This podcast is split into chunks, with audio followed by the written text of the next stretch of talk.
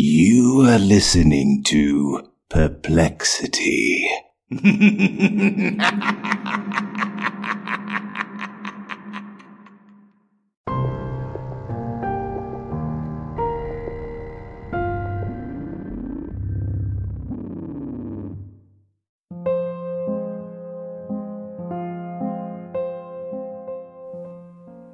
Hello, everyone, and welcome back to another spooky bonus episode of Perplexity, a mystery podcast.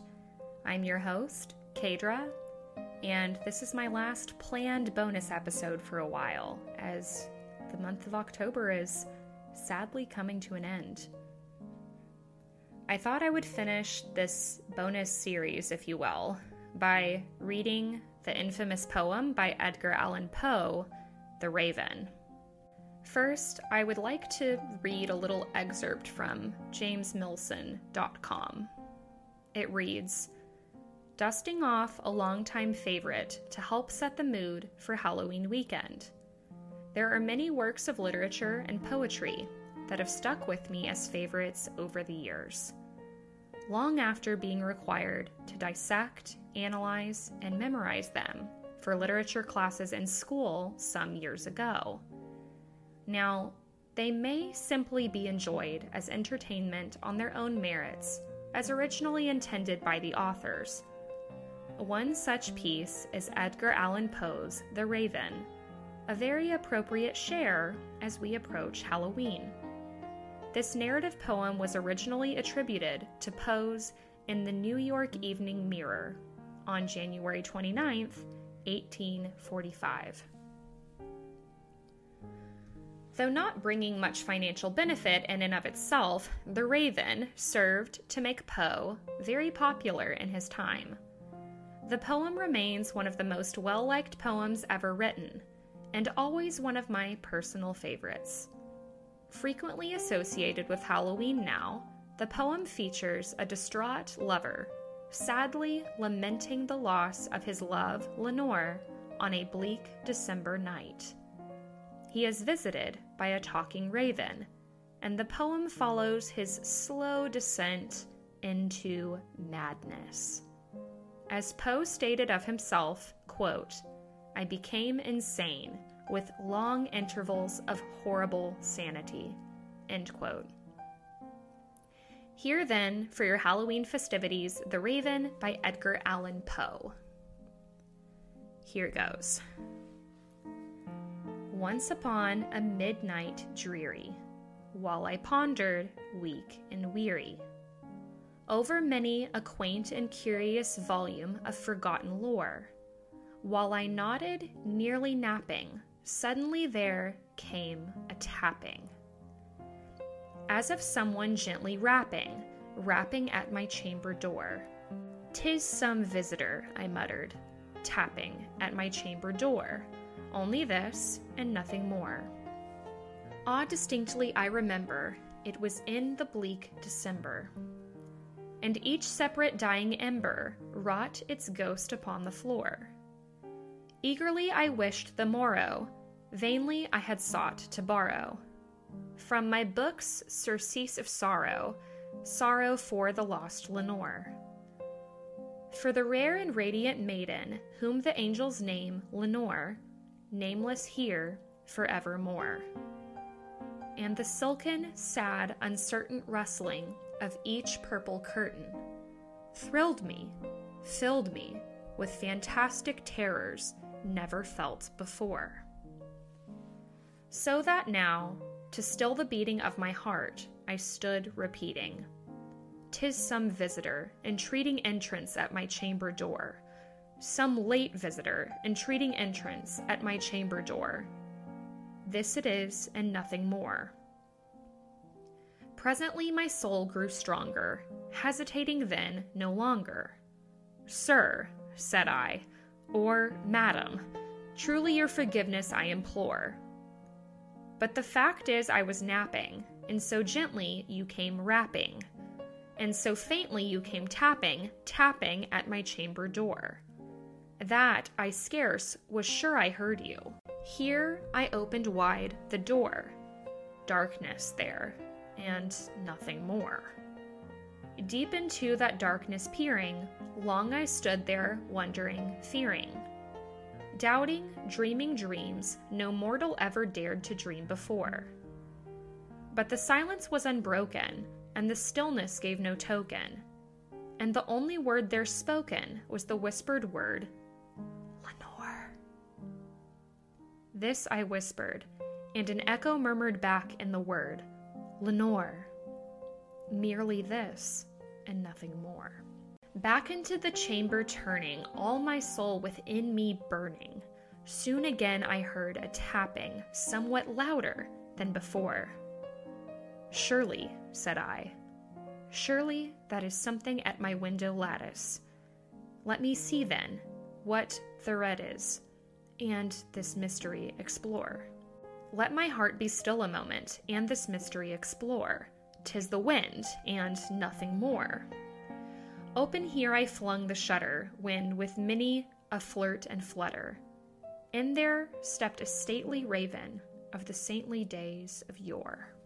Not the least obeisance made he, not a minute stopped or stayed he, but with mane of lord or lady perched above my chamber door, perched upon a bust of Pallas just above my chamber door, perched and sat, and nothing more. Then this ebony bird, beguiling my sad fancy into smiling, by the grave and stern decorum of the countenance it wore, Though thy crest be shorn and shaven, thou, I said, art sure no craven, ghastly grim and ancient raven, wandering from the nightly shore. Tell me what thy lordly name is on the night's Plutonian shore. Quoth the raven, nevermore. Much I marveled this ungainly fowl to hear discourse so plainly though its answer little meaning, little relevancy bore. For we cannot help agreeing that no living human being ever yet was blessed with seeing bird above his chamber door. Bird or beast up on the sculpted bust above his chamber door, with such name as never more. But the raven, sitting lonely on the placid bust, spoke only that one word, as if his soul in that one word he did outpour. And nothing farther than he uttered, not a feather than he fluttered, till I scarcely more than muttered, Other friends have flown before. On the morrow he will leave me, as my hopes have flown before. Then the bird said, nevermore. Startled at the stillness broken by reply so aptly spoken, Doubtless, said I. What it flutters is its only stock and store, caught from some unhappy master whom unmerciful disaster followed fast and followed faster, till his songs one burden bore, till the dirges of his hope that melancholy burden bore, of never, nevermore. But the raven still beguiling all my fancy into smiling, straight I wheeled a cushioned seat in front of bird and bust and door. Then, up on the velvet sinking, I betook myself to linking, fancy unto fancy, thinking what this ominous bird of yore, what this grim, ungainly, ghastly, gaunt, and ominous bird of yore meant in croaking nevermore. This I sat engaged in guessing, but no syllable expressing, to the fowl whose fiery eyes now burned into my bosom's core. This and more I sat divining, with my head at ease reclining, on the cushion's velvet lining that the lamplight gloated o'er but whose velvet violet lining with the lamplight gloating o'er, she shall press, ah, nevermore. Then methought the air grew denser, perfumed from an unseen censer, swung by seraphim whose footfalls tinkled on the tufted floor. Wretch, I cried, thy God hath lent thee. By these angels he hath sent thee respite, respite. And nepenthe from thy memories of Lenore. Quaff, O quaff, this kind nepenthe, and forget this lost Lenore. Quoth the raven, nevermore.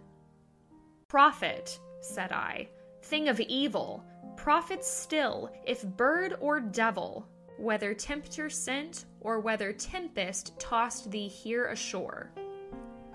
Desolate yet all undaunted, on this desert land enchanted, on this home by horror haunted, tell me truly, I implore, is there, is there balm in Gilead?